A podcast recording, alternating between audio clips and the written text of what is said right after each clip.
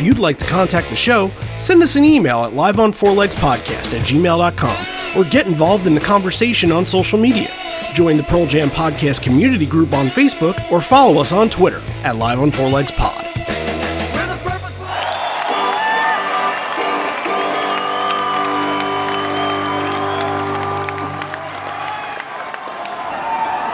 We're talking to you. What do you want to know?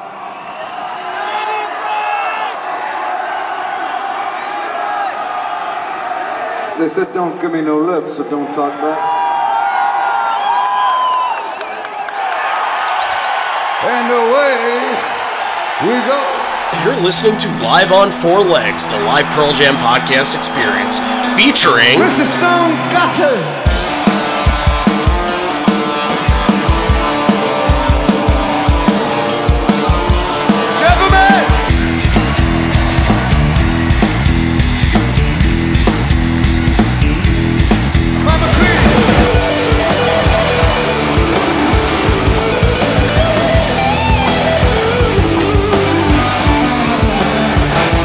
Fucking camera in the drum.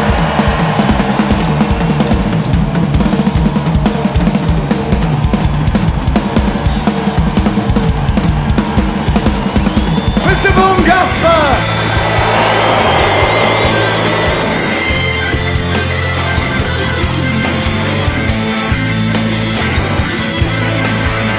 You can call me Al, you can call me Ed, you just, just fucking call me, why don't you?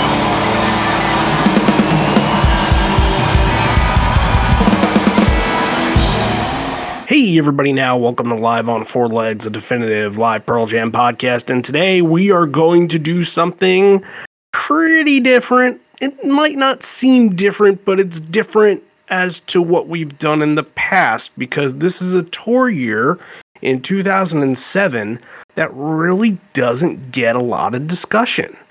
We did exactly one show from this tour year, and that's because it was Vic Theater. So that's understandable. It's a big show. We did that very, very, very early on. But we've kind of neglected this year, and there's a lot of reasons as to why it's not like widely remembered. But like all other tour years, it does need to get its due. It needs to be talked about because what is the story if this year isn't involved as well? So, thankfully, through that, we were able to get a show request in from our patron Simon, and that's why we're here today to give you London from 2007. And oh, yeah, John's back. So, let's get some stories from him. Randy Sobel over here, John Farrar over there. Oh, oh, yeah, it's good to be Hi. back. Good to have you back. So, you told me before we started that you learned a lot about Godzilla while you were gone. Can you give us three interesting Godzilla facts? Ooh, um, there's more than one Godzilla. There's been many of them. There's a new Godzilla movie coming out this year. A Japanese-made Godzilla movie people are very excited about called Godzilla Minus One, and Godzilla has a son whose name is alternately Minya or Minilla. Okay, those are three things Yeah. that I didn't know. Yeah, I was in Chicago last week, not doing Pearl Jam things, unfortunately, but took my kids to Godzilla Fest and hung out there. So yeah, we had a good time.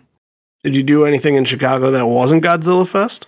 We went to see the Bean downtown very, very quickly, but that was about it. Didn't have time to do much else. But yeah, thanks to Patrick for stepping in and joining up. That was a good listen. Absolutely. No, that was a great episode. Tim and I were talking about it, and big thanks to Tim as well, who requested it and came on and joined Yeah, us. great. Oh yeah, absolutely. And it was just a really good one. That's the kind of show that I feel like is the live on four legs wheelhouse right there. A show that is really, really good that just gets almost wasted behind other shows because other shows were more popular in a time period. And also, like this show that we're about to talk about, and most of 2007, there are no bootlegs. There wasn't a bootleg for London, Ontario in 2013. Who knows why? No idea. But I think that kind of goes into why people really didn't talk about that show a whole lot. And I've heard a lot of response after the fact that people were like, Whoa, I'm so glad that you did this one. This has always been one of my favorite shows. And even people being like, I never heard anything about this show. This is now on my radar. And that's a good thing. We're all supposed to listen to as much as we can, intake as much as we can. And that's why today we present you with a 2007 show. So when you think of Pearl Jam in 2007, the first thing that might come to your head is that, okay, it's a follow up year from Avocado. They did exactly 14 shows, 12 of them being in Europe on this little European run, mostly little festivals that they did here and there. And then they did the Vic, as mentioned before, and Lollapalooza in Chicago. What really do you think about when you think about this tour year? Because we haven't talked about it a whole lot, so let's lay some information here. Yeah, not much. I mean, it's one of those kind of forgotten years because, like, 2006, they did got 75 shows, something like that.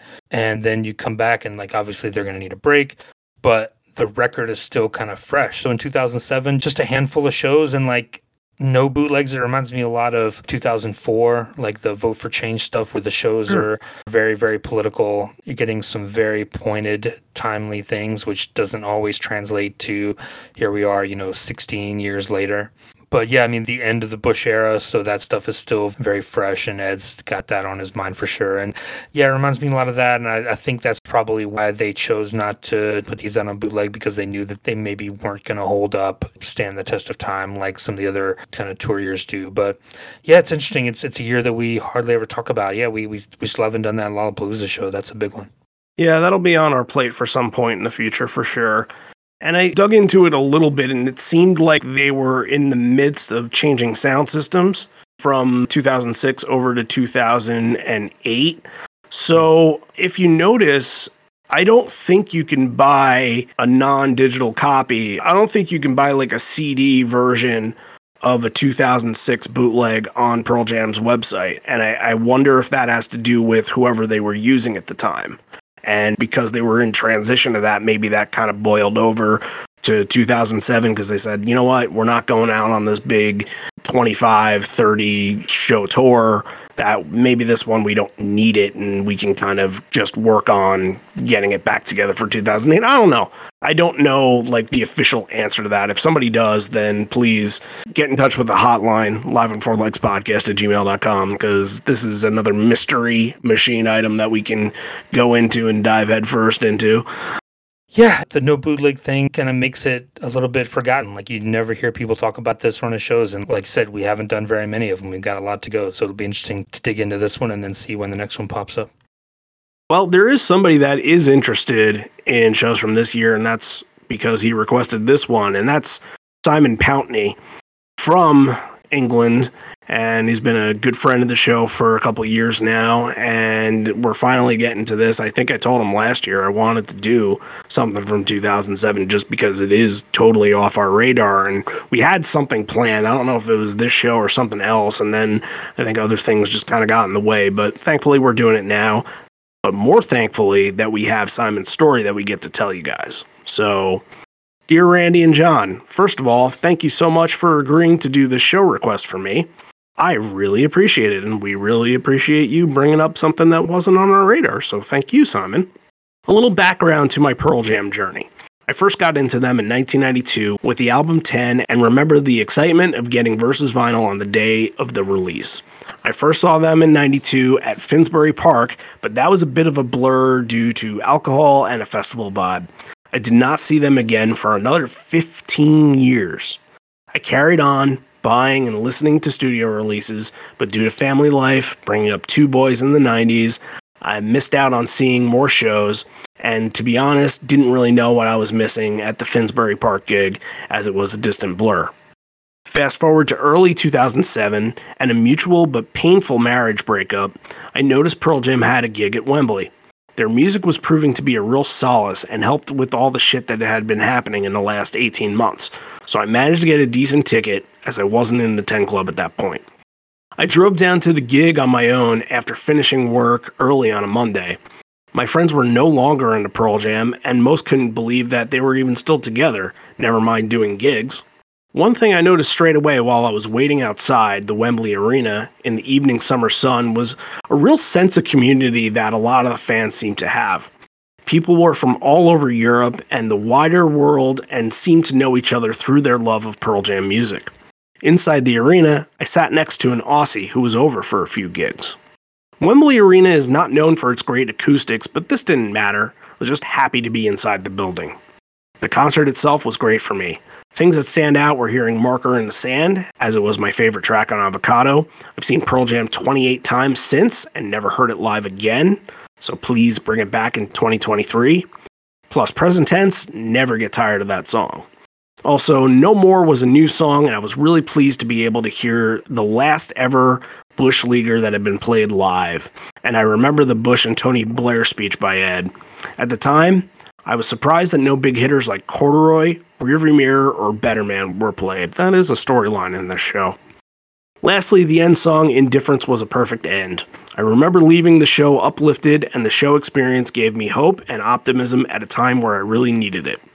I remember Ed saying that they were happy and relieved to be playing to a friendly audience in London that appreciated them. And he mentioned something about a shitty gig the night before in Austria, and it felt like a celebration as Rockin' in the Free World was played.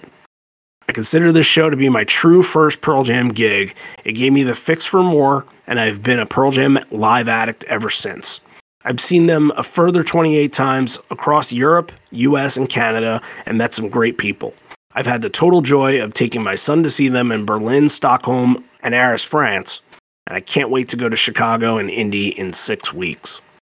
What I would say about the show from an objective point of view is that from an outside view like yourselves, it's probably not that special. Maybe a 7 out of 10 or even a 6 out of 10 from John. Oh, you are on, come on. Oh, that's harsh. That's harsh. All right. Well, let's see if you get higher than a 6 on this, I suppose. Yeah, the bar's been set. But to me, it will always be a special gig as it's where my love for Pearl Jam Live started.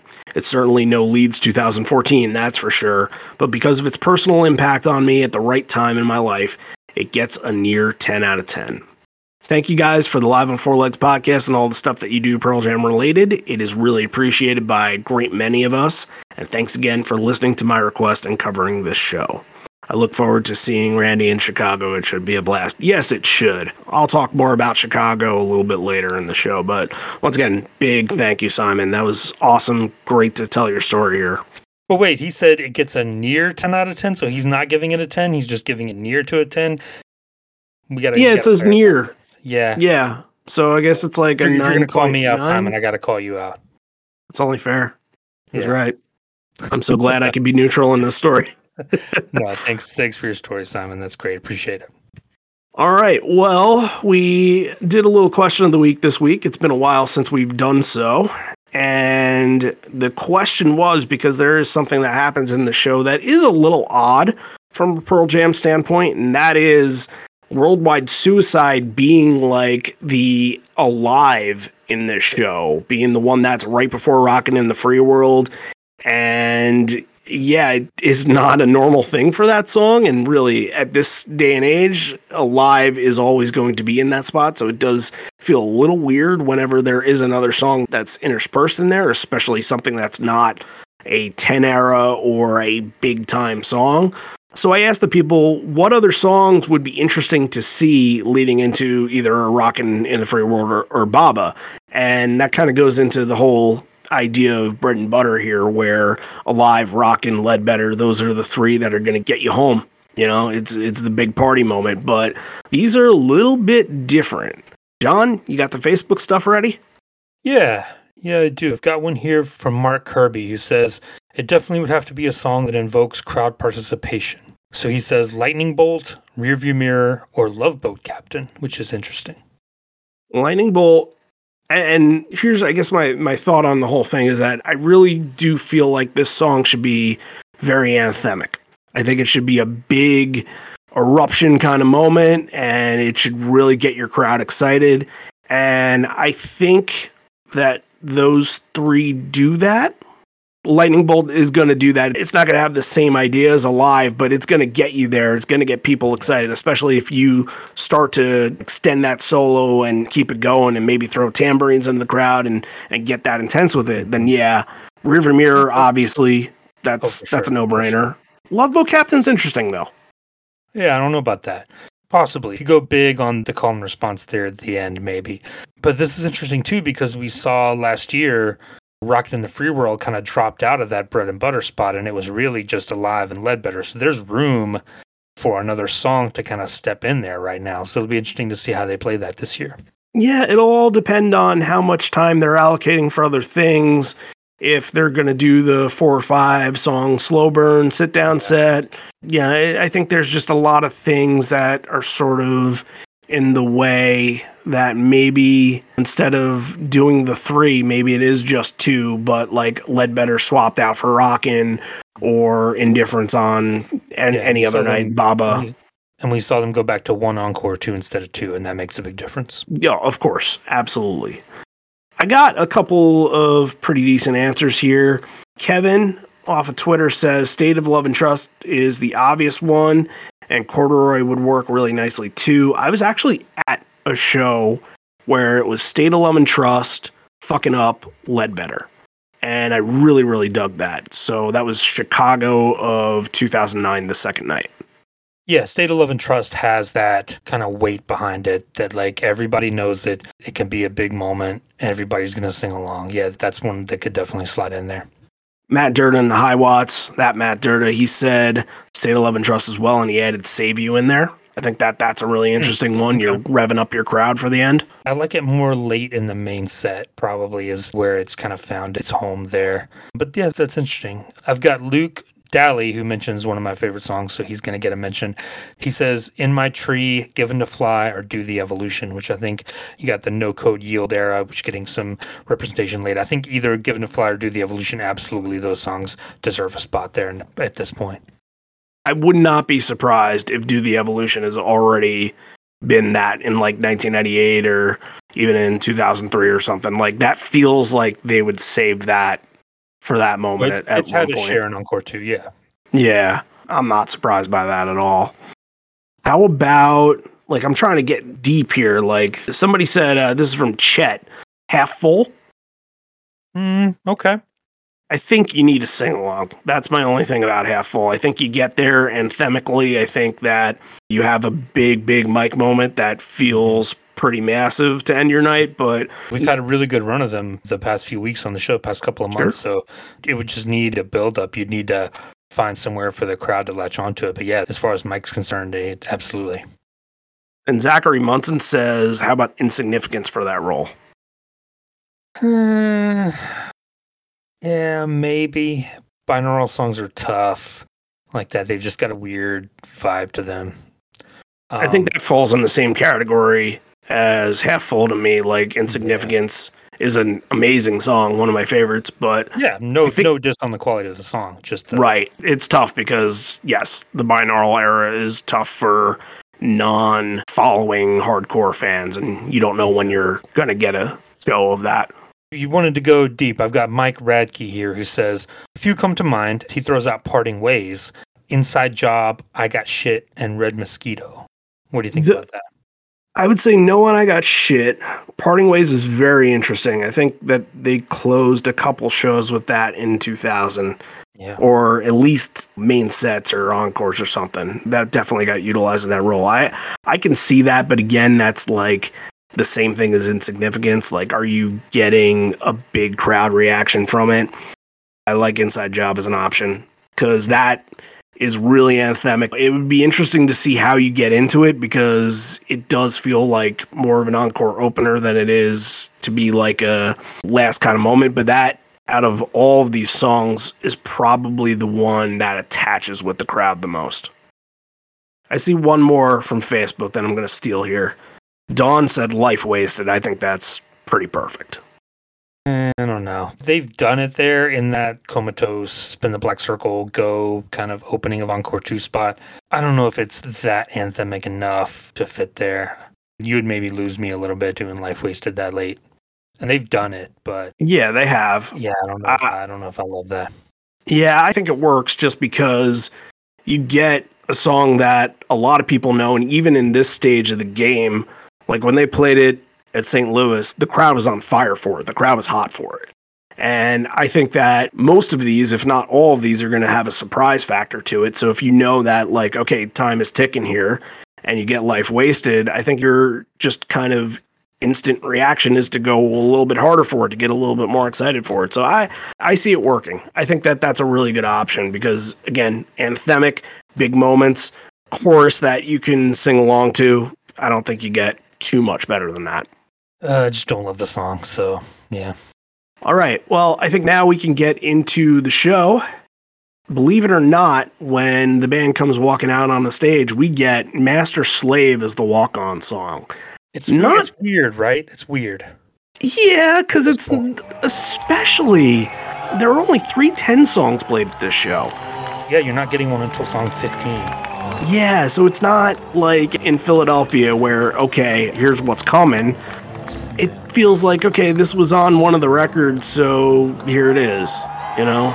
It felt like, yeah, you're going back to this. I mean, I guess the 15th anniversary of 1992, so I guess you're trying to throw back to that a little bit, but it felt weird to hear Master Slave and then go into this run of like 2,000 songs. Yeah. Normally I wouldn't argue that at all, but yeah, it was a little, little strange. But we do get Long Road as the opener here. And again, this is an audience recording. This wherever they recorded it is like dead in the middle of the audience, especially for Long Road because Long Road is a little bit more open. You do hear a lot of people talking over it and talking over the beginning and people screaming, "Oh, it's Long Road! Oh, it's Long Road!" So you do get that, and I think we got to bring this up because we're on this insane YouTube video less streak here because we got to go back to I believe mid May where we did the Camden show from last year, where we had a full show that we were able to go watch on YouTube. We haven't had those for the Mansfield shows. We didn't have anything, and we didn't have anything for the other two 2003 shows either. We just been on a really bad streak of not having any video available to us. But I guess with the catalog being as it is, it's just gonna happen. Yeah, we'll get back to it at one point. It does leave a little bit to the imagination. You know, we have to speculate on a few things, and you don't get a full picture. But it just means we get to focus on the music, which is what's important. So while Long Road was a little bit challenging to concentrate on because of the fans and how close they were to the mic and the band and what they were doing, this is the only song that I felt this on because I think everything else from Severed Hand and Grievance and stuff that would come next, like that all drowned the crowd out enough where you couldn't really hear them do anything. And I guess my take on this is that the excitement level is very, very high for Long Road as an opener.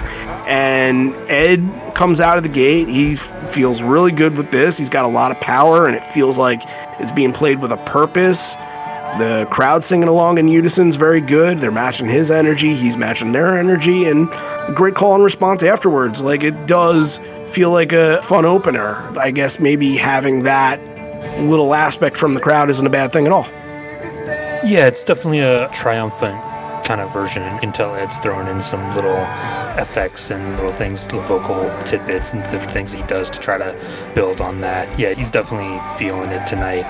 But I should mention too, I think for the show, the entire I think floor area is ten club members. So maybe that has to do with them not being as ten. you know, Like there's only one versus song. There's only one Vitalogy song in this set. Maybe that's why you get a little more riot act and some different things, a little more yield. Maybe they were feeling that a little bit more, knowing that they had the fan club all up front. They would have their back a little bit. But yeah, I think you, you get that in the crowd too. This is a very like knowledgeable sing along crowd. That call and response outro on Long Road is very, very good.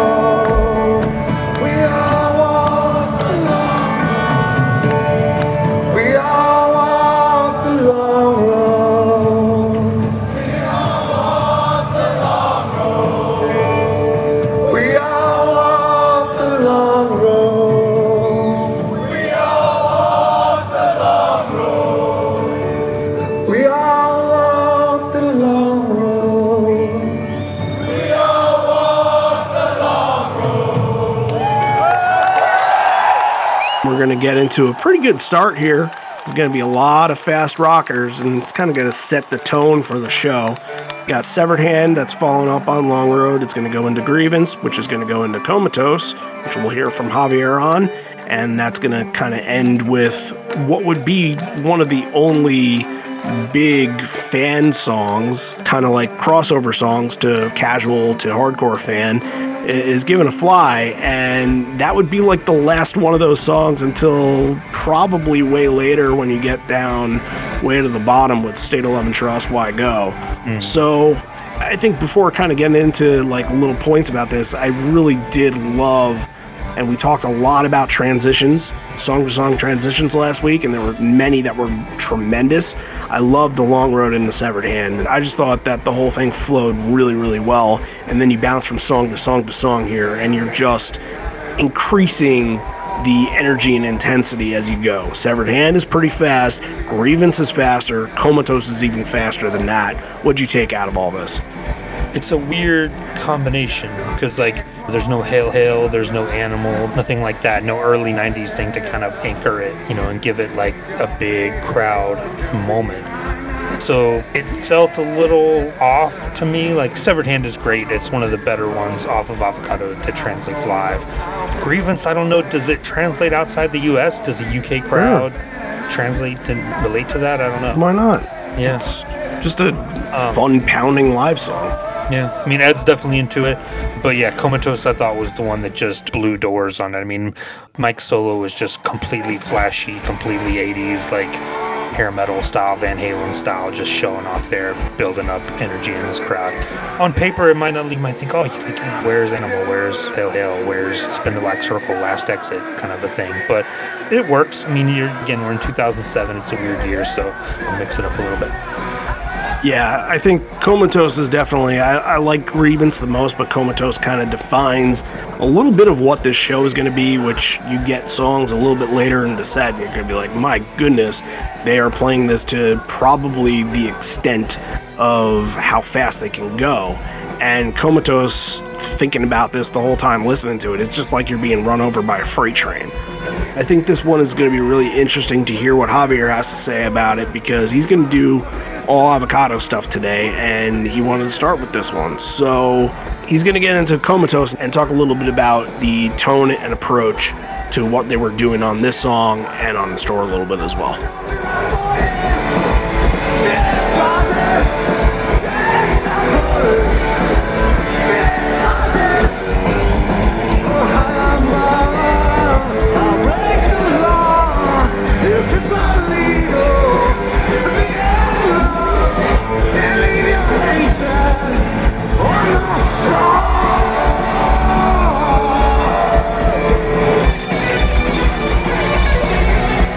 Hey Randy, hey John, hey everyone in the podcast. We're covering London 2007 for this week, and the first song that I really wanted to talk about is Comatose. You're probably wondering why Comatose? It doesn't have any major effects, but the point that I wanted to state is it gave us a very good glimpse and guidance of where the direction was going related with overdrives. Overdrives is something that sometimes we didn't cover very much, but I thought it was going to be a very good occasion just to start this topic. So let's look at the left side of the stage. So Mike was using at that time as a main overdrive the Boss Blues driver, the BD2, the regular one, not the Casacraft or the Waza Craft version. And then on the right side of the stage, Stone was using the Klon Centaur, which is the first time, and I think it's the only time that he has been using this pedal, at least on his board, for a live setting. These pedals are really going to allow you to dig in in the guitar. Like you can really, really dig in in the strings. You're going to have this very large, massive tone, this very large, massive overdrive. But it's not going to be something that is going to be absolutely invasive or it's not going to get too heavy. Everything is going to be dictated by the right hand of the players. And I think that's what was the thought process related with okay, these are the pedals that we're going to pick for this tour. Certain songs are going to allow you to dig in deeper, like Comatose, Animal, Why Go, Go, and the ability of these guys so just to determine that with their right hand and the, the way that they're attacking the strings with their picks is insane. But some songs are going to be a little lighter in tone, like Marker in the Sand, Unemployable, Come Back, name a few more. Off He Goes, etc. Even though the descendings on the pedals are the same, just the attack with the right hand of the player is going to make the song a little lighter and not as distorted. It's not going to overdrive the amps very much. Fender amps for this tour, something we have covered before. One of my favorite tours when it comes to sound, when it comes to tone. It opened a lot of possibilities for them when it comes to like mixing a little bit more what they were doing related with, or if we compare to 98, 2000, and 2003, that there were very unique, distinctive sounds. So, yeah, that's the starting topic for this week, and hope you enjoy it. All right, great stuff. We'll see you back for two more avocado songs in a little bit, and then maybe talk about something else tied into avocado a little bit later. We're gonna have to call him avocado today. Avocado. Oh baby, that's uh 9.5 on the dad joke scale right there. Thank you, thank you. Yeah, I'll be It's here. on very, very high. All right, well, let's see if another one comes up a little bit later. Given to Fly does kind of, I guess, level out what you're hearing from the first three here. And I think with all of these, Cameron's presence is definitely heard and felt. And that's where you get the faster versions of these songs. And it really does feel like 2006 was the start of that. They want to get more songs in the set. They want to bring that kind of energy to the crowd and they want to get them going very, very early. And then even in the middle, they want to keep it pretty fast paced. And it does feel like Cameron has a lot to do with that. Absolutely. And coming off of Comatose 2, where that becomes a big Mike solo moment at the end there, and then translating that energy from the first ones into something like Given to Fly, where it's not something like a distant or a wish list, where we can talk about where it takes that energy and kind of drops a little bit. Given to Fly is going to take that energy and keep it going. Like, that's a song you could put anywhere. Like a couple of people mentioned, it could even fit in that bread and butter spot at the end of the show and, and do really, really well. I love this section, this little four song run here with these three yield songs. I think this might be the highlight of the show for me. What's interesting about this, and again, going back to Cameron, the way that his progression was going kind of felt like if this was maybe a South American crowd, that we would have gotten like a chanting section during Yeah. the in betweens, like the whoa, something like that.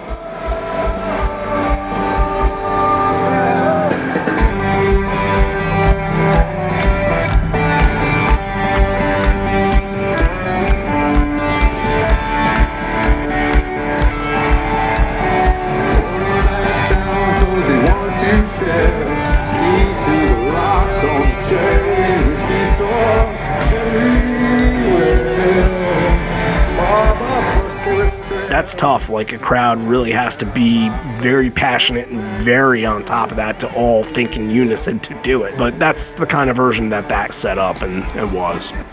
Ed says here, cheers, great to be here. Looks great from up here, don't know how it is from out there. But the last time we came through this part of the world, we played the thing called Reading and a thing called Leeds. Those felt pretty good for us, so whoever was there, thank you for that. It's been seven years since we played in this building, and it doesn't seem that long because we've been playing other festivals. We couldn't be happier getting in a room the size of this with this kind of people. And as you mentioned, we're on the yield path right now. So you're going from Given to Fly into low light into I Got Shit, which is obviously not a yield song, but into Faithful as well. There are going to be four in total yield songs at the show, which is pretty high. And going back to, I guess, some of the discussion that we were having when we were talking about low light on the Mansfield episode is that now, while that was the second all time version, this here is the 18th all time version. So you're getting four years later and a good run of shows in 2006, a good run of shows in 2005. And there is an uptick in this, and it is kind of upwardly trending, but a little slower than what we would think was to come later. Yeah, absolutely. It was definitely coming into its own, and I think we talked about Mansfield was a big part of that. And then 2005, I think it was the Gorge, right? That was the big moment where the sun was going down, and that really took it to another level. But yeah, it's it's it's a song that's just been on the up and up, and I think uh, it'd be really interesting to talk about through the years. Like we've kind of focused on songs for little periods of time, get on little runs. And Low Light's an interesting one to get on. It'll be interesting to see if that one pops up a few more times this year to see where it's at. But yeah, given to fly into Low Light here, I mean, a great version of Low Light as well. So part two of the little Yield trilogy here out of four is excellent. Yeah, I think that this was way more polished, obviously, than the version that we got in Mansfield, and they figured out what the song was live, and really it doesn't stray that much than what they were doing on the studio version. But also, Jeff's partner Pandora was in the crowd for this one. I don't know if they're married, but I'm just going to use partner as kind of the neutral saying there. But she's in the crowd, and Ed would say that one was written for her. So that's a little interesting with what we know from Ishmael and all that. So I got shit comes in, Faithful comes in. I really loved this version of Faithful. I thought that they were like right on top of it. It felt like they were tight from the beginning and synced up the whole entire way. And we talked about this song before and how difficult it is to sync up the guitars on it. And then when you sync it up, and then you're able to, at the same time, find a surge within it and really that solo part start to really crank it out and start to keep building and go with it. And then you got Ed kind of fired up and the crowd fired up on this too. Like everything seemed to really click with this version of Faithful to make it work here. And I was very impressed by it. I mean, don't sleep on I Got Shit either. Like, an absolutely killer version of I Got Shit. You're getting both Merkin Ball songs in the top seven here. That's always going to be very, very good. But yeah, I, I love all four of these songs from Given to Fly through Faithful. I think those are the best performances of the night. All right, well, now let's transition into a Riot song and go back into another Avocado song, Green Disease, followed up by Marker in the Sand. And yeah, there's a lot of stuff that's really charged up on this show, and Green Disease feels like it's on a mission. And the idea of it is pretty explosive, but it's almost like they couldn't contain it, and it gets a little too overbearing in this version. Sometimes especially in a song like this that's very much a continuous pace the whole entire way. It can get sloppy on some transitions and it can just find a little bit of a rocky road. I thought that this one kind of went a little bit overboard in a hmm. way. They're definitely hitting the political stuff, and we're going to see that come back later. You know, we've already hit grievance and now you're getting green disease here too. Yeah, that there was a moment early on where it was awkward at the beginning, like someone hit the wrong chord or something, someone hit the wrong note, but they end up getting back on it. But yeah, I think green disease is here to fit into the political climate of this show and to kind of again, it's a Jeff thing. This is a very Jeff heavy song, so he gets a little section here too, but it just blazes once they get halfway through it almost yeah to the point of being overbearing. Yep, a little bit too much gas on that, but I love this version of Marker in the Sand. This is not a song we talk about very often, and it's also like underrated off this album as well, like one of the better songs from Avocado that's had like no staying power live at all. When people are talking about Inside Job, they're talking about Come Back, they talk about Life Wasted still and Severed Hand, of course. But this one is the one that people seem to kind of forget about and is just one of their awesome gems deep in their catalog, especially in the Dad Ed era, that just sort of gets dismissed, and it shouldn't. Yeah, it's weird. Marker in the Sand, I mean, you could sit me down and be like, John, start naming Pearl Jam songs. And it would be a while before I got to Marker in the Sand it is a little bit forgotten. And I didn't even realize that I saw the last performance of it in Columbia, South Carolina in 2016. That was the last time they played it. But yeah, I think it's one that is tough on Ed's voice. It goes way up there is a marker. Like, I think that's hard for him to do now. So I don't know if you'll see it come back. I don't know if there's a big push from the fans to hear Marker from the Sand again. For me, there's that upper echelon of songs on Avocado, your Inside Job, come back, severed hand, gone. And but Marker in the Sand is right there. I think in that next group, it's one of the better ones on that record. So yeah, I agree. I don't hate it by any means, but uh, it'd be interesting to see it come back and see what they did with it. And never really had a chance to really like make a mark live and like get going really. Yeah, and it's one that Mike has kind of screwed up on a couple of times, so maybe that's just one. He wrote yeah. the song, he fucked it up, and that is a quote from a certain show. A lot of people know that, but yeah, maybe that's something that he kind of is like, you know what, I'm not confident with it, so let's not try it as much as we should. But the song is interesting in structure wise because it's got a very bombastic, sort of barreling and riffy verse and intro. It's very hard, it cuts pretty hard. And then you go and you get into the chorus, and it almost feels like there's a weird juxtaposition where you kind of expect almost that the chorus should be like a little bit harder, kind of like dig into more of the barreling and crunchy sound, but the chorus is just very open and clean. And it feels kind of almost like a pop song chorus in a way. And it's just such an interesting way of writing that they don't really do stuff like this very often and that's why I want to bring Javier here to, to, to, talk about that. So let's hear what he has to say about how this song is developed and maybe a little bit of why this one is interesting to hear live. Hit it, avocado.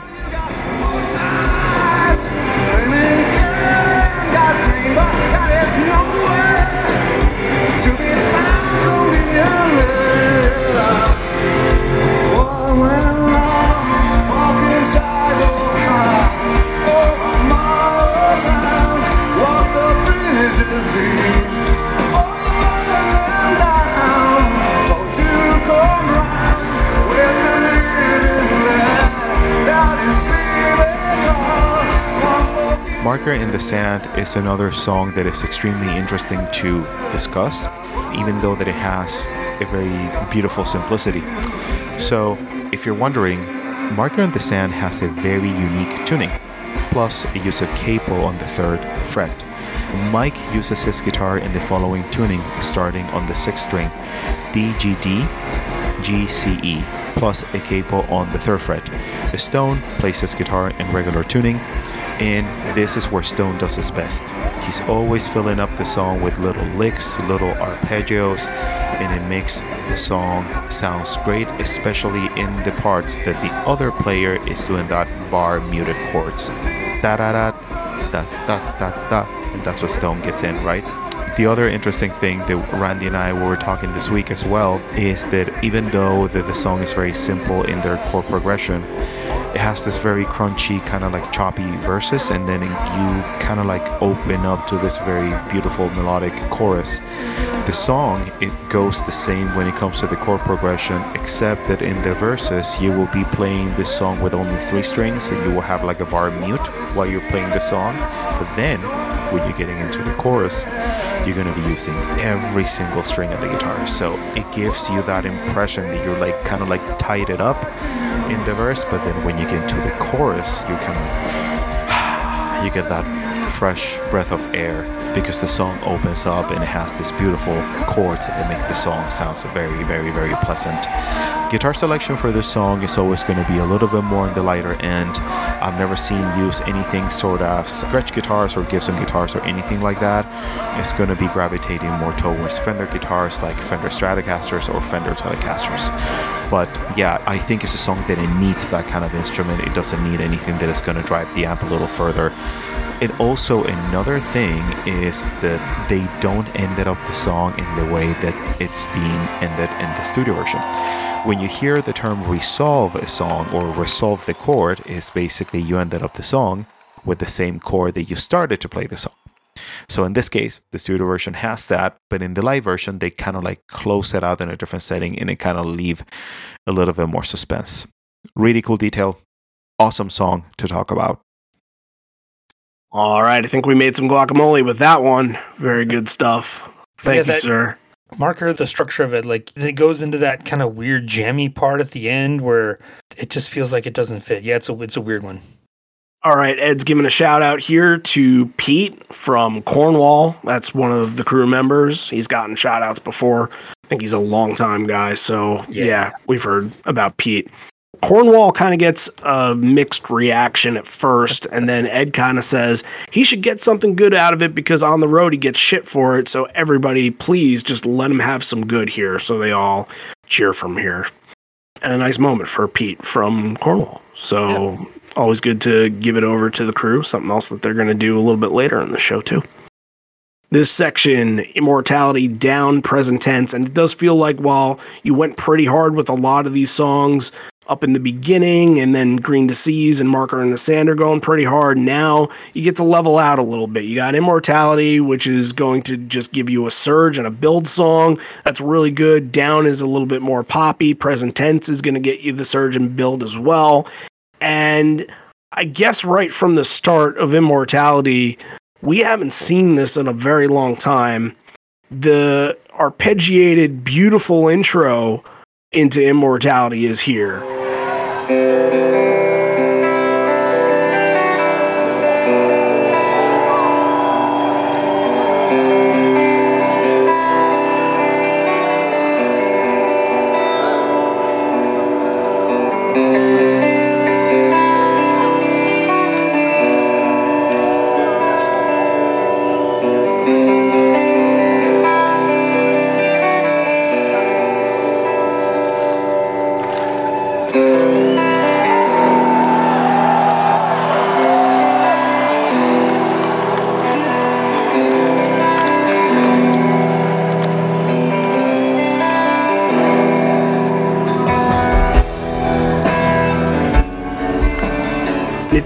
something I feel like we forget about almost because they only do it in really in certain eras.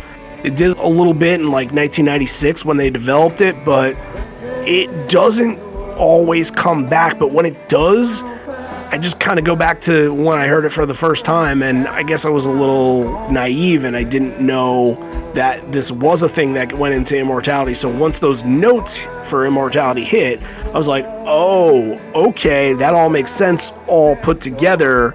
And it just got me more pumped and excited for immortality. That is such a benefit to have that to kind of build that tension and build that excitement once you do get into the actual song. Yeah, and it's such a switch when it transitions into the more minor key like immortality. That'd be a good one to get Javier on too to kind of translate that and see how that was actually done. But yeah, I agree. This is a fan club heavy audience. They're going to know. But when he flips the switch and goes into mortality, then that becomes a big moment. You're like, oh, that moment of realization. Like, oh, that was so cool.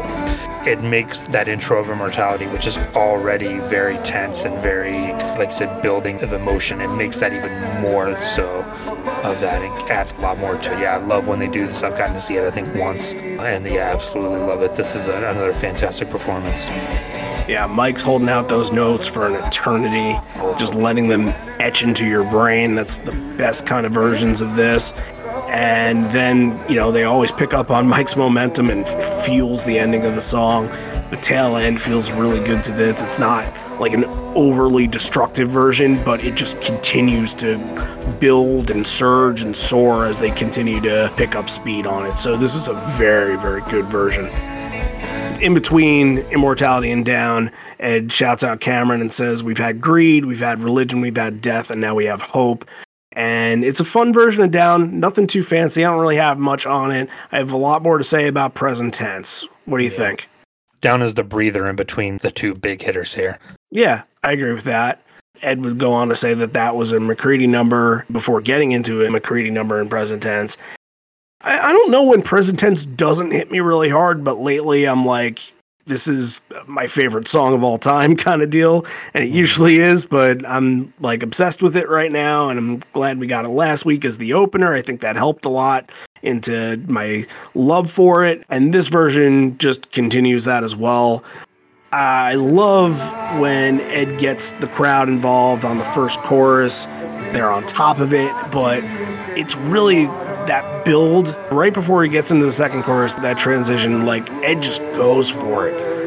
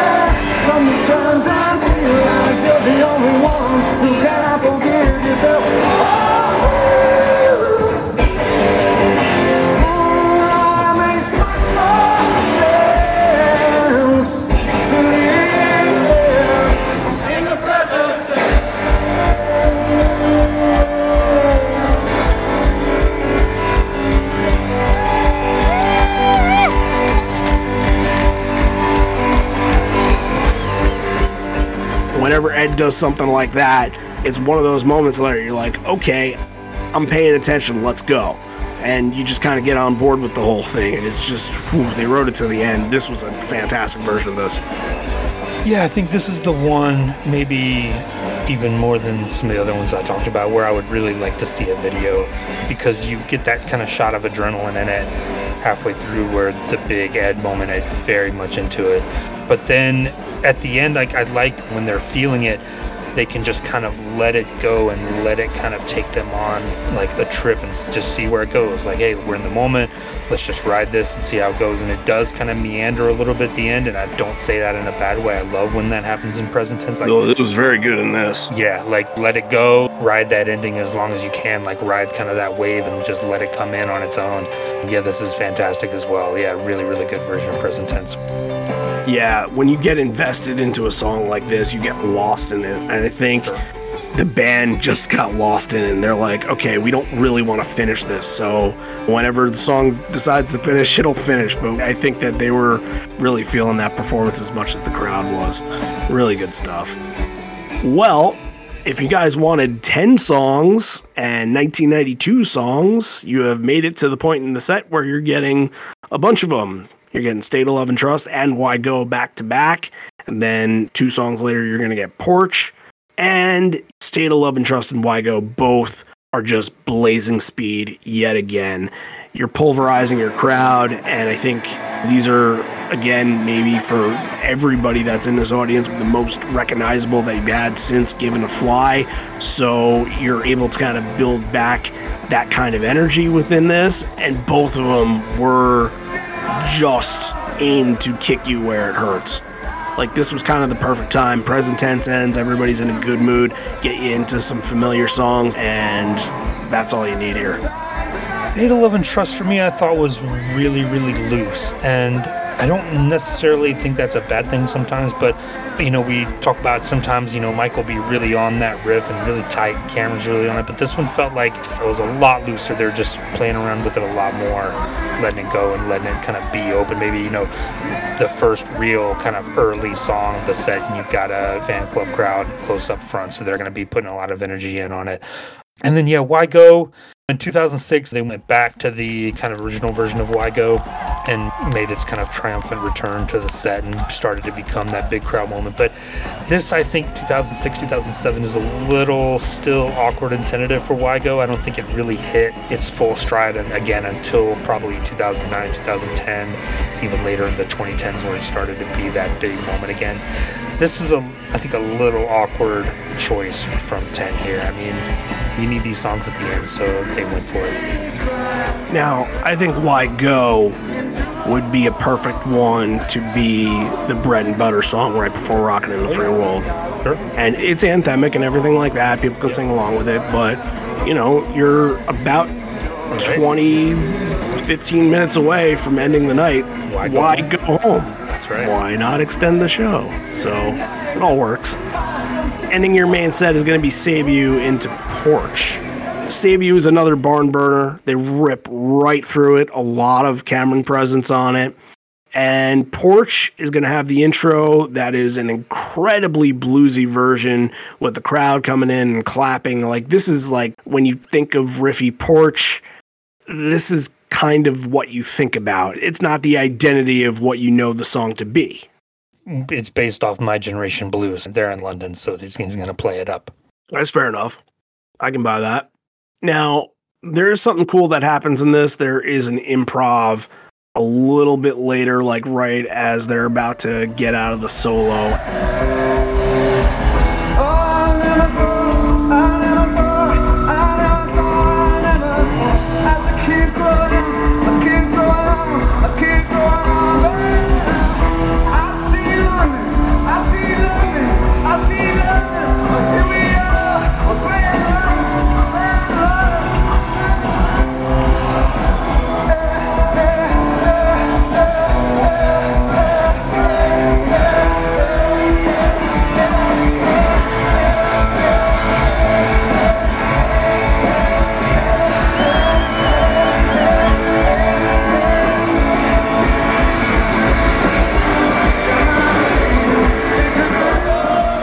Lot of it is just like excitement of just being there, and you can tell he's happy to be there too. If he's saying all this stuff, like as a kid, I I want to go see London, and that's all just kind of coming out here. So yeah, Just listening to Who Bootlegs, I picture. Yeah. Probably.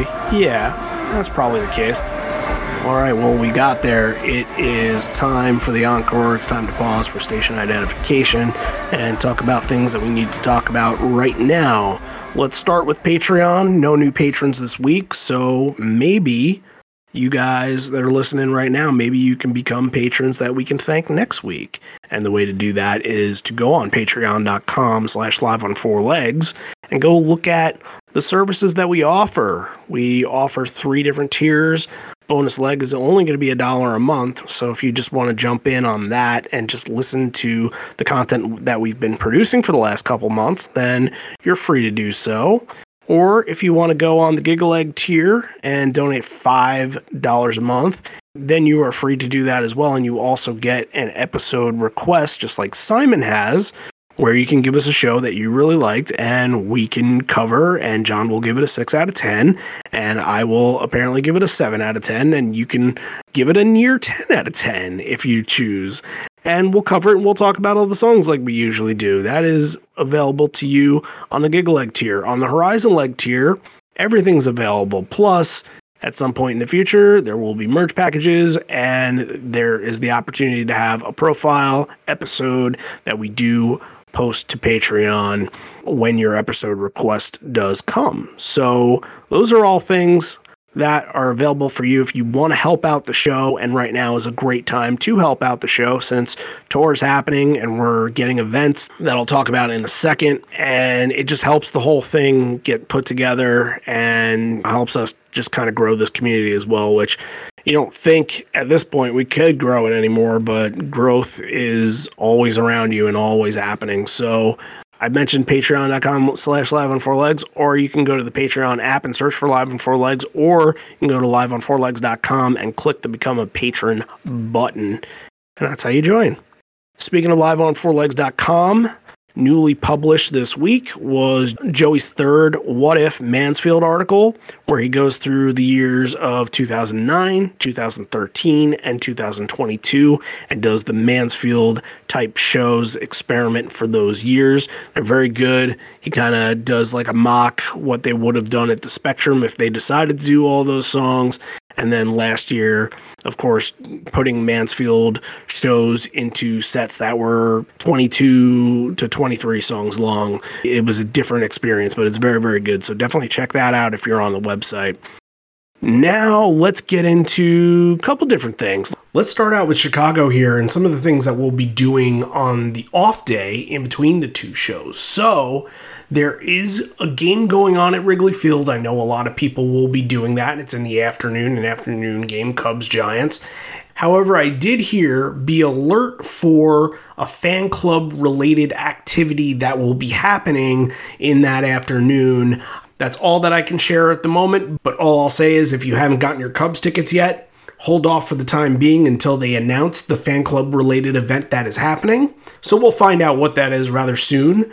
But after what would be the game or the fan club event, there is going to be a sunset cruise on the Chicago River that I know a lot of people took part in in 2016 and 2018. And looking from all the photos, it looks like such a great time that they all had all together 150 people on a boat, something like that. It looked great.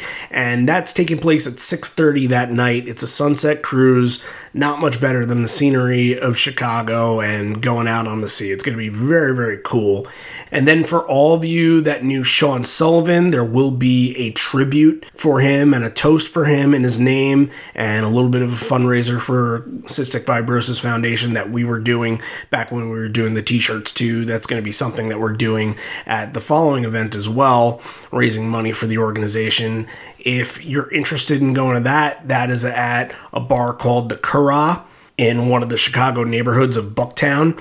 So that will be from about 6 to 8:30 or so if that's something that you want to swing by and pay tribute to Sean and his family and a lot of the friends will be there as well. It's a great occasion to get together and pay tribute to a guy that gave so much to this community. And afterwards, we have locked down our place. So Pearl Jam Karaoke 2 is booked. That's right. If you remember from Vegas last year, we did our first Pearl Jam karaoke due to the circumstances that happened out there. It ended up being a blast. And I said after that, you know what? If we can make this a tour thing, every tour in between an off day or something like that, this is what we're doing, then it would bring so much to the whole experience of going to the shows. And it's a good way for the fans to all mingle and get together and get to know each other and, and get to embarrass themselves too while they're out on stage doing a little bit of singing. And who knows who's going to drink what and go out there and make a fool of themselves. But that should be at 9 at Louis Pub and it'll go until the closing and i believe their last call is at 1.30 so we can go for a pretty long time if we wanted to. There are tickets being sold in advance at $10 a piece and we recommend to you that you go and buy the tickets before the event because only 100 tickets are available so make sure you get them now before they're all gone. There will be a link on the website if it's not up already where you will be able to go and purchase the tickets.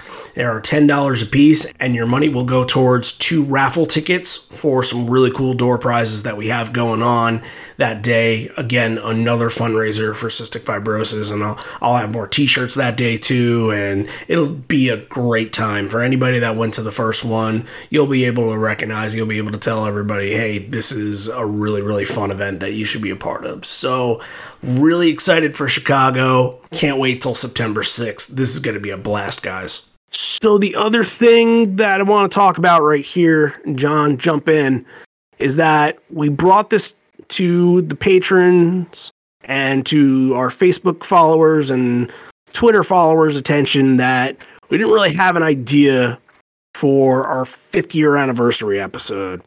And the week comes at a really hard time because the episode would come out while we're all in Chicago. So I would probably have to do like a rush edit on it the week before to, to get it out and it would probably take a little time to, to work on it and be kind of timing, timing wouldn't be great. I, I asked people like what they thought we should do for an episode since we didn't have anything planned. And what it all kind of boiled down to was that people were mostly interested in like a top five of live on four legs moments or something like that and kind of recapping a little bit of live on four legs. And like a retrospective kind of all encompassing well like where it started where we've been where was it going? Yeah that's interesting. It's an interesting idea. I agree. I'm into it and i think that we need to flesh it out a little bit for sure but i think some of the things that we do need some help on is that we can't just be out there and talking about ourselves and what the five years were like without your input into that. So here's what I'm thinking. If you guys want to write a little blurb and send it in to live on four legs podcast at gmail.com, that's the number four, by the way. Or even if you want to record something on your phone and then send it and email it to us, no more than a minute and a half or so of just like maybe just if you want to say congratulations in five years, or if you want to say like how you've loved listening to this, whatever it is, Or like whatever yeah, it is that you want to remember share. like some moment that you remember from the podcast that sticks with you or something I'd much Yeah. rather you guys do that.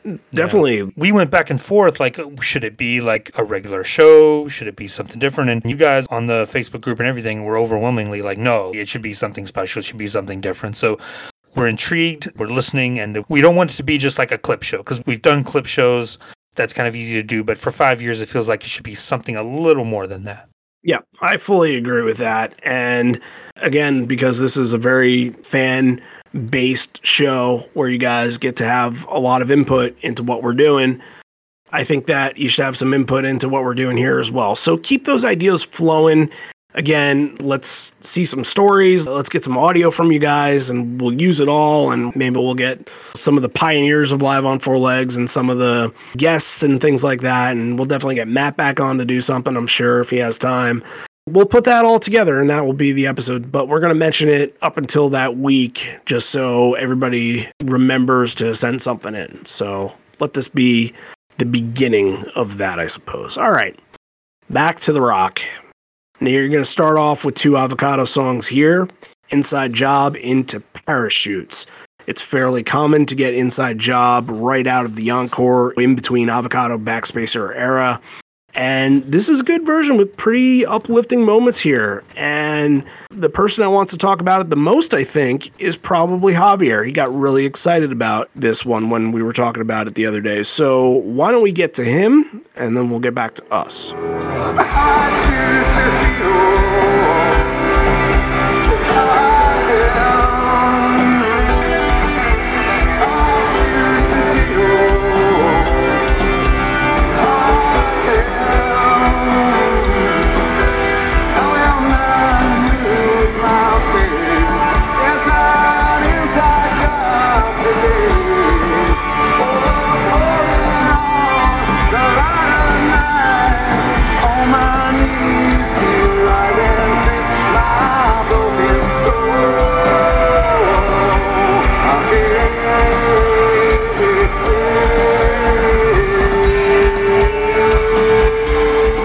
This is one of the ones that I've been waiting for so long to share with you guys. Inside Job, one of the greatest songs in their catalog, hands down. Hopefully, we don't have any arguments about that. Okay, let's get to the technicalities of this song. Cool things about this song is just the fact that live is executed with a double neck guitar. Let's go back to the 60s and the 70s, and I think you're gonna know that somebody named Jimmy Page kind of used this guitar in a song called Stairway to Heaven. Maybe you've heard that one, I don't know. But, anyways, really cool element that has started to be more massive over the years. A lot of different artists they started to use this kind of setting. Even though that is kind of weird because it's a guitar that gibson made but it's a double neck guitar. So in the higher side of the neck or in the first neck you have a 12 string setting and then in the other one you have a 6 string setting the guitar name is called gibson esd 1275 and then you can go back and forth in between several things. So the intro for inside job is played with the 12 strings and that's where you get all the jangly all this like very like harp like string sounds that you go up to like the last part when it gets a little bit more upbeat. Although there's a very interesting thing about this live execution. Even for a second i thought that he was going back and playing on the 12 strings but actually he doesn't. And then going back into the archives for the pedal boards for this year there was a new element on mike's board for this year which is the whammy pedal. What a whammy pedal is going to do for you is extremely unique because whammy pedals are something that they were designed to just go two octaves up, one octave down, maybe a fifth up, a fifth down. Is so the guitar players are not using the whammy bar and they're not detuning the guitar. So it was kind of like this pedal that it was designed just to kind of like cover this element that players they deal with when they're like in a live setting and they have to retune their guitars and all that stuff. Multiple options you can go like harmonies or you can use the whammy effect which is going up and down in octaves or you can use a little bit more like a filling effect towards like the harmony side of the pedal. But yeah, that was a new element that it was being used around that time for that tour. Then it was removed. I've never seen it again on none of the boards. But yeah, that's a very unique element because you think that he's going back to the 12 strings to play the solo, but no, actually he engages that whammy pedal that this is the first time on Live on Four Legs podcast that we have had the chance to talk about. All right. Thank you for your avocadoing, and we Very will nice, see you back next week for more. I guess I should say it now, but he has been planning to do a Patreon show where he goes through the albums and does like a different look into it. And I think the first one he's going to do is Avocado. Now, we're still working on it. We're still fleshing out the idea, but he wants to go through all the albums at some point and he wants to have all different hosts on it. And I said, use people that have almost never been on the show before or that are just guests or stuff like that. So if you are interested in doing a hosting role, I'll let Javier help you with that if that's not something you're comfortable with. Then get in touch and we'll set something up. And if you have an album that you really want to do, then we'll get it together. We've got to call it Avocado now. Or is it just called Javier Hervas? Self titled. No, it's Avocado. That's got to be. That's. Oh, I tried. Yeah. All right. Well, again, great stuff, and look out for that on the horizon. So, what out of Inside Job parachutes stood out to you? Parachutes to me, getting it in back to back weeks was very interesting. I don't think that's ever happened before. It's not one they play too often, but what caught your Yeah, parachutes for sure. And again, not being here last week and not getting a chance to listen to that bootleg. Parachutes definitely came off here as unique and like the guitar tone on it is interesting because on the album, you know, it's a very clean, kind of very Beatles esque kind of sound to it, but the Stones playing a little chunkier, a little more distorted, which gives it a unique sound. And yeah, another one that we almost never talk about here. So I was excited to hear that. It didn't come off as particularly momentous or anything. I think it's more of a lead in into what's going to come next. You're going to get some heavy hitters coming up, but Parachutes kind of serves as kind of a bridge in between to get to those two avocado songs to start an encore is unique too. That's very strange and of the era for sure. Ed's going to address the crowd here, and honestly, you hear a couple chords being played before anybody says anything, and it's really not Ed that's going to talk. It's going to really be Stone. And those chords do sound like the song Don't Give Me No Lip. So the crowd is egging Stone on, and Stone asks, What do you want to know? And the crowd is chanting for Don't Give Me No Lip, which leads Ed to quip, So don't talk back. Ed playing dumb, being like, "What? What? What Mhm. song are you talking about? Don't be cool. Don't talk back. Don't give him no lip." Right. That'll take you into Crazy Mary, which is a very, very good version of this. As Ed would go out to say, it had never been played in London before, and the crowd really came prepared to get this going, and it has such a groove to it, and it's a very jammy version. And look, you got Boom and Mike going back and forth, but it's really not until the duel when they're taking shot for shot here at the end where it starts to get really, really fired up and hot.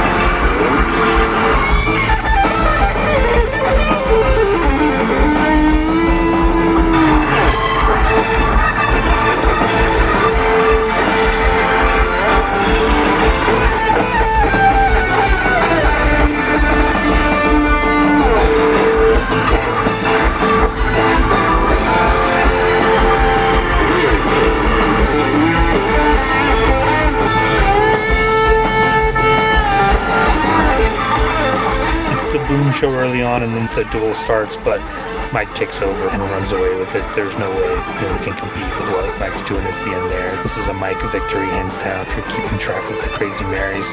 I think this is nearly like nine minutes, if not a little over nine minutes. So yeah, they they flush it out and do the whole full thing. Yeah, it's very very good. Especially in this version where it's tougher to hear the B3, Mike just stands out so much more. Yeah, this is maybe like a C plus B minus bootleg. Oh, I wouldn't give it a B. little bit generous there, maybe a CC plus, but Yeah, that's what I'm thinking. CC plus right there. So you're not generous on your number ratings, but your letter ratings, you are a little more generous. Is, is that? Catch me in a good mood, you never know. It all depends. I, I just go with the flow. Well, let's see what your number rating on Evolution into Alive is. This evolution feels a little different, and that's in a good way. It feels like Matt was kind of trucking at a little bit of a faster pace, using more cymbals to fill in the gaps. I don't think that Evolution is really a cymbal heavy song, at least doesn't seem that way to me. But they were firing on all cylinders with this. Stones sections were fantastic, and Ed's in a good mood when you know he says the first mammal to shit his pants, and it was a lot of great spirits going into Alive, which is going to be another one that just great spirits, great crowd, great interaction, and just kind of happy moments because in the second encore, you're really not gonna get happy moments at first. Like we were saying, Alive is not in its normal role. So Worldwide Suicide kind of has to take that over and then go right into Rockin' in the Free World. So it's a different dynamic that you're going with here. So this really feels like almost to me the party starting early and then coming back with Rockin' in the Free World. Yeah, Alive is really, really good and really, really anthemic and triumphant and all those big words that we like to use to talk about Alive when it's very, very good. Evolution, I think, too, he throws in the Admire Stone line. So Stone's having a little moment here in Encore 1. And yet, it felt like they were leading up to like a really fun, like, oh, you're going to get Baba, you're going to get Ledbetter. It's going to be one of those party mode. You're going to get maybe a guest is going to come out. Who knows, Johnny Marr, the Buzzcocks, whatever. But yeah, you definitely do not get that. Like after Alive, they come out and the mood changes completely. Yeah. And this is where the show starts to get a little bit more politically charged. And that's going to get us into Encore 2 right here. So Ned says, We played Austria the other night. I think it was a festival. It was a shit gig, but I don't think that's the reason why we've been enjoying ourselves tonight because you guys have been great. And then, yeah, it starts to dive into a little bit of British politics and talking about Tony Blair. Oh, Tony Blair. Mm, yeah, this is a name that just hadn't crossed my mind in a very, very long time. Now, Ed's saying, watched him on TV. He's like, I don't know much about Tony Blair, but he was answering questions about the war. And I had this feeling it's like if you're out late at a bar and you don't have any way home, the only way to get home is with this guy who has a car, but he happens to be really, really drunk. So you have to get into the passenger seat and it would be like George Bush behind the wheel. And we talked about a speech last week where he kind of delved into a little bit of a confusing way to to end a story, and he kind of does here too. He's like, of course you get into a horrible, horrible crash, so don't let presidents start wars drunk on power or greed. Just take the keys away. And he talks a little bit about Thomas Young, who has come up in Pearl Jam shows after this a little bit. And the song No More that's going to come up was sparked by conversations that he and Thomas had, I believe. From reading the Thomas Young book that came out a couple years ago, I do remember that Thomas had actually written a couple of those lyrics and, and had suggestions in there for Ed. So that's what you're gonna get to lead off this political section. Then you're gonna get Bush Leaguer, which we'll talk about in a second. Then Worldwide Suicide, of course, which is playing the alive role here. So it's only the second time that he's done no more. And this would kind of become a semi frequent thing for the next two or three years. I heard it at the first two shows that I went to. Not totally impressed by it, but it does feel like if this song were written in the 60s, maybe by like Woody Guthrie or something like that, it would have been a huge anthem. I mean, yeah, no more. I think it's technically considered an Ed solo song. And Yes. really, you know, really 2007 is really a year of Ed doing Into the Wild. That finally came out, his first solo record. He would kind of go on some tours, start become more of a solo presence and have that going on in tandem with Pearl Jam. But yeah, No More is really kind of dated and of the era. Like it came out and it was like, oh, it's like it's like a new song. It's definitely a 60s, 50s, 40s kind of protest Pete Seeger type thing, and it just is what it is. It's what Ed does without the rest of the band. You get more of his side, and he's allowed to kind of like tap into more of his influences without the rest of the band. No more is kind of what you get when he gets into that political mode. And I didn't get to hear it when it was around. It'll never come back, but it just kind of is what it is. We hope it'll never come back. Right. Oh no, I, it definitely won't. Mm. this is kind of the beginning too of like this kind of forgotten song section here. These songs that aren't going to come back and haven't come back in a long time. Yeah. Bush Leaguer would kind of define that. And that's because, as mentioned earlier in the show, this is the last time we'll ever hear Bush Leaguer at a show. And it, I guess, had a full evolution in a way as you're finishing this, because usually when you think of the song and you think of the 2003 versions, obviously you're going to think about the jacket and the mask and all that. But the actual rendition of the song is very plotting and it takes a while to really develop and the choruses kind of lead a little bit slower and this is just almost feeling like a punk rock song in a way it's it's distorted and the way that stone at least is is riffing on it does feel like he's giving it a little edge that it's never really had before. And I was a little surprised by this because I had never heard this version before listening to it here. So I didn't know that there was a different Bush Leaguer out there. But I guess it's just sort of the bizarre world, and that's what it is. Like sugar,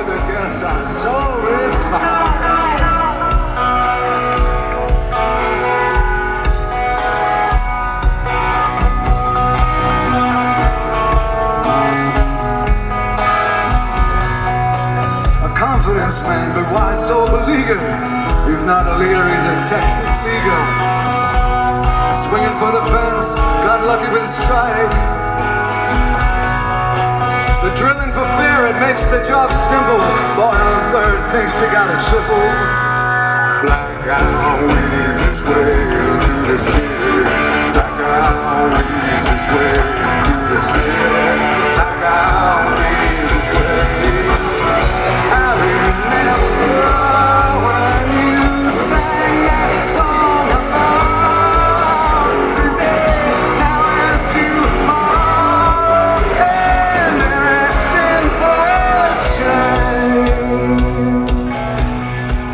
it's cool. I think it has a place, and like they hadn't played it in 28 shows since September of 06, so I didn't think a bunch of people probably thought it was done at that point. But when it starts, you're like, oh yeah, this is Bush Leaguer, but this is kind of cool. Like I think I like this more than the regular version. Definitely more of an edge to it. I mean, it almost feels like kind of the Ramones covering Bush Leaguer a little bit. Well, my whole thing on Bush Leaguer is that it's really just the same chords as I believe in Miracles. A little bit. a little bit. So, Yeah, and then he goes into a little bit of like give peace a chance, like all we are saying, but not in like that kind of sing song kumbaya kind of way. Like, yeah, this is a little bit cool. Like, I thought this was great. Like, yeah, I mean, if they were gonna keep doing it like this, I wish it had stuck around. yeah, I, I didn't hate it, but it's still just bizarre. That's it. And just like that, it was done. So, moving on to this worldwide suicide slash alive penultimate kind of song. And it feels like at the end they're trying to like make a big rock and roll moment out of this. They're trying to play it up and they're trying to make it a party song because they know that they used alive and they know they're about to end the night and maybe the crowd might think like, oh, well, Jeremy could come or Rearview Mirror can come, Corduroy, whatever, Better Man, whatever. Yeah, yeah. There's a lot of stuff that was left off the table at this show. Yeah. I think the general consensus is this song is not a bread and butter song. Definitely not. Yeah, it feels a little bit forced. Again, like they're trying to pigeonhole it and to be more political and to have this statement. And like, of course, "Rockin' in the Free World" is more of a political song. Give it credit for probably, but it felt like it just doesn't belong. It's just a weird encore too. Yeah, even in Rockin' in the Free World 2, there is the moment where he says there's a thousand points of light for the soldier man, so let's get them home while we can. Like that's absolutely fitting into this political landscape here. Yep. Yep. So, but it was fun. Like that is now back to being a real party. And you have some really, really good back and forth moments with the crowd. And that sounded really, really good. And just felt like the band was just having a lot of fun on stage before you're going to end this night. Yeah, "Rockin' in the Free World" again felt really fast. You could he definitely hear Boom, I think, which which was kind of cool. Boom's not someone we normally talk about on Rockin' in the Free World, but he was definitely there, adding some touches and adding some texture, which I thought was nice. But it's really leads into another really good kind of Ed speech right before the end here. Yeah, the ending to this was pretty wild, though. There was a Yeah. huge moment, and if, as another one, I, like Stone usually takes the solo at the end of this, but I had no idea who was doing this. It's a total Mike approach to do this, but what'd you think? Do you think it was Stone or Mike? I gotta say it was probably Stone, but Stone can kind of be a chameleon. He can do different things. We've seen him go off, and I think it was probably Stone because that's his thing. But maybe he laid off and was like, "Hey, Mike, you take it." Like we, yeah, we just don't know. Yeah, no idea. Maybe somebody has video for this one out in the world where they took it on like a digital camera or something like that. So maybe someday we'll find out. But we're closing the show. We're going to get into indifference, but Ed's going to do a roll call and shout out the opening band Idlewild. And says when they booked this tour, they were thinking about the band and not the crew. The crew has been tremendous, and he gives them a little bit of a shout out. I here want to bring up that this was a little bit of a weird structure to what was supposed to be 13 shows. Now, mentioned the Austria show before. The Austria show happened on June 16th, and there was a show that was supposed to happen on the 15th. that was a festival in Venice, Italy. And what happened there was that there were really some strong winds and bad storms that knocked down their speaker towers that collapsed, and a couple people had some injuries and they canceled the show. Apparently, this was during My Chemical Romance. So I don't know if they were a late band or an earlier band. At this point, I think they were pretty popular, so they might have been a later band. But after all that, they had canceled it due to weather concerns. But you got to think Italy to Austria, then back to England. That's not easy. I know that a lot of things are pretty close to each other in Europe, but that's not an easy run for a couple of days right there. Oh yeah, absolutely. That's rough. And like nowadays they don't do that without taking days off. But for whatever reason, 2007 they just said, nope, push it back to back to back to back. You know that was some late night drives. Yeah, I'm sure they saved a lot of it for the daytime too, so they can get the scenery. But yeah, impossible not to do the full nighttime gig. Oh, no, it, from what I've read, it's like a eight to ten hour job to set up their whole stage set. So Really? they've, they've got to get there, and then during the day they're setting up and getting ready, Goodness, Italy to Austria. That's a hike. and like through the mountains and everything. Like it's not flat over there. No. Well, Indifference is going to close your show. What do you think about using Indifference here instead of like a Ledbetter or something like that? Mike has a very interesting delay pedal that's going on that I don't think I've heard him use in Indifference. Yeah, that was definitely strange. I like indifference here. Like you're wanting more of like a more serious kind of tone to the show. You know, indifference fits that a little bit. Does give this crowd one more chance to kind of have a sing along. We've seen that, you know, whenever there's more of a 10 club presence back in the day, you would get songs like this. Ledbetter is more the full crowd pleaser, but like a little more of like an intimate feel to this. They wanted to give it a little more serious tone at the end. So yeah, indifference fits along with that. I thought it was fun. Well, that's going to get you to the end of the show right there. Ed fucks it up a little bit too, right? He fucks it Yeah. up at the beginning. It has He to, like, does. crowd has to help him out a little bit. Yep. So this is weird that we would read a caption from PJ20 at the end of the set, but it does kind of fit because you mentioned before that it was a full 10 club floor down at the bottom. Now, what does PJ20 say about this show, which is interesting? First of all, I don't have my PJ20 book on me while doing this, and I also just didn't even think that they would have anything about this show because it just seemed to kind of be anonymous in a way. Yeah, yeah. If everyone will turn to page 318 in their PJ20 books, you'll find a little blurb about this with a quote from Ed. It says, The Who were in Hamburg, Germany, but Pete Townshend's brother Paul, nephew Ben, and a slew of Townshends, if you're looking for a band name, slew of Townshends is pretty good, came to the gig. And what is almost becoming a custom, we went back to their flat and talked around the kitchen table till morning about the power of music. I like that. Yeah. It's very cool. All right, let's pick some moments from this. My number three is going to be a very, very solid version of Faithful. My number two, I'm going to say Marker in the Sand. I liked hearing this again. It's been a while. So Marker in the Sand gets the number two. My number one for the second week in a row, the reigning champion, so to speak, is Present Tense. Another Hmm, excellent, okay. excellent version of this song. Yeah, present tense gets an honorable mention from me, but I think I spoiled it earlier. Going to really be focused on that little yield mini section there. My number three is actually Immortality. We talked about how great a version this was, but my number two is going to be I Got Shit, and my number one is going to be Given to Fly. All right. Now, there was a lot of hype into this about who was going to give it what rating. Simon predicted I'd give it a 7 out of 10. And I'm giving it a 7 out of 10. Ah, yeah, yeah. Simon. that, that's what I got. Yep. That's what I got. It, it's a fine show. I think that some of the performances outdid themselves a little bit, pacing wise, and that's going to happen from this era. Like Green Disease had no business being overtly fast in that manner, and I thought that State of Love and Trust and Why Go were two that were hampered from that too. But there are good performances from this. It is a lot tougher when you aren't getting the bootleg experience the way you Yeah, should be. So or at least the video. Yeah. yeah.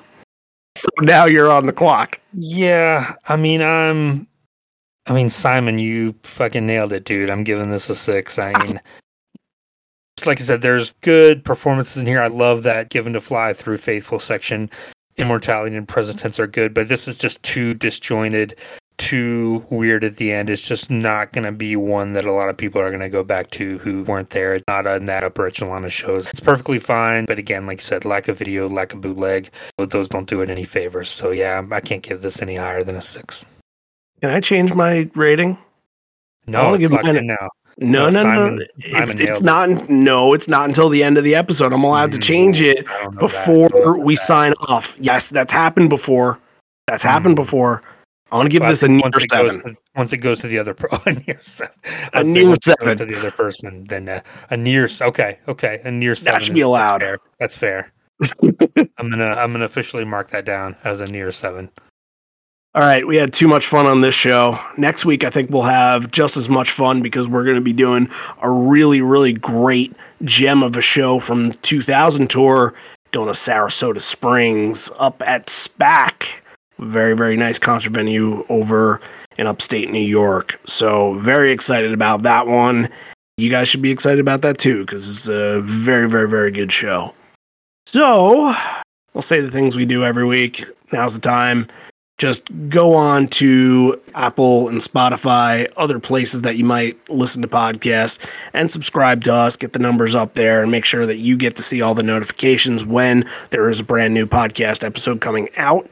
And if you were kind enough to rate us on either of those platforms, please do. And also, please consider giving us a five star rating because, please, we've earned it.